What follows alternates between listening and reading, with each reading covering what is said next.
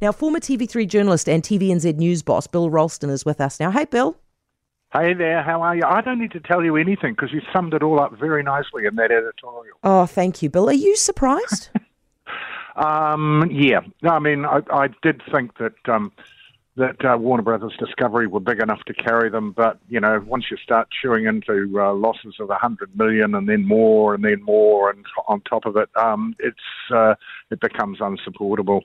Bill, why didn't they do what they should have done? I mean, if they were smart about it, they would have cut their news down to one newsreader, not two. They would have gone down to half an hour. They would have cancelled the breakfast show, cancelled the 7 o'clock news, cancelled the late news, and just made it as streamlined as possible to ensure their survival. Yeah, that would be in the temptation, and I'm sure they must have looked at it, but it's still expensive to make. You have shifts, you have people that work on the program.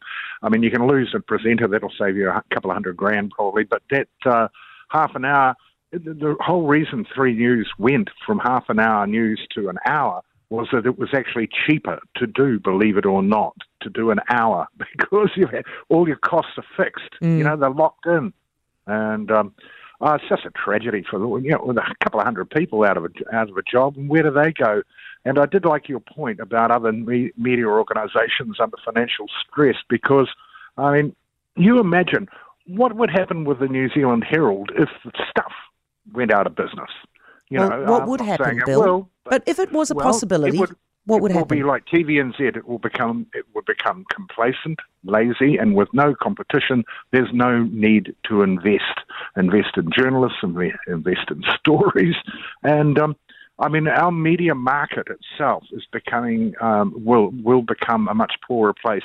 But Bill, I mean, is it a straight competition between like the TV newses and the newspapers and the radio stations anymore? Is it actually not just we're all competing with each other, right? If you get pissy at stuff, you don't read them. Or let's say stuff folded and it was just the Herald. If you got pissy at the Herald, you could always just go listen to News Talk ZB or Radio New Zealand, couldn't you? Yeah, I could. Get your news elsewhere. But Mason, the different medium, people are used to it. You know, if you have a paper in the morning, you'd like to read the paper. If you're online, you have a favourite one you go to because of some of the people that write on it or talk on it. It's not a direct competition. In fact, well, it is as far as the advertising dollar is concerned, and that's, I mean, apart from the cost of making a television news program, it was the withering of the advertising vine that's caused that wine to go sour. Yeah. Hey, what do you reckon's going to happen? I mean, they have got some fantastic newsreaders and some fantastic journos there. Some of them will get absorbed, but are some of them going to have to go to Australia if they want to get jobs? Yep, I would think so. I think, buy Air New Zealand now shares because there'll be a few of them queuing to go because the market in New Zealand, the media market, just can't absorb the number of people coming out of I'll call it TV3, it's an easier name. Yeah. They just can't absorb it. And there will be more media failures over the coming 12 months, no doubt about it. Yeah, I suspect so. Hey, the media deal, does the minister have to get on with that now? This is for Google and Facebook? Well, Melissa Lee's saying, well, it's not the answer, but I mean, I won't try and, yes. I mean, where Melissa Lee will suffer.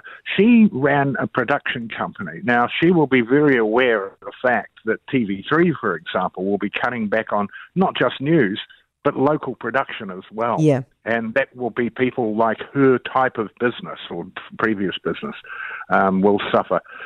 I think on 3 you will see less and less New Zealand content. You know, even the reality shows will die. The only thing that might survive is anything paid for by New Zealand on air. But that will be logistically really hard to try and sort something like that out when you have no production base. No crews, no cuts, no cutters, no, yeah. So they will struggle, but News Hub Nation might survive. I don't know. They'll have to call it something else now. No, I somehow, well, because it's publicly funded, but I suspect it won't. Bill, thank you so much. I really appreciate it. It's Bill Ralston, former TV3 journalist and TVNZ news boss. For more from Heather Duplessy Allen Drive, listen live to News Talk ZB from 4 p.m. weekdays or follow the podcast on iHeartRadio.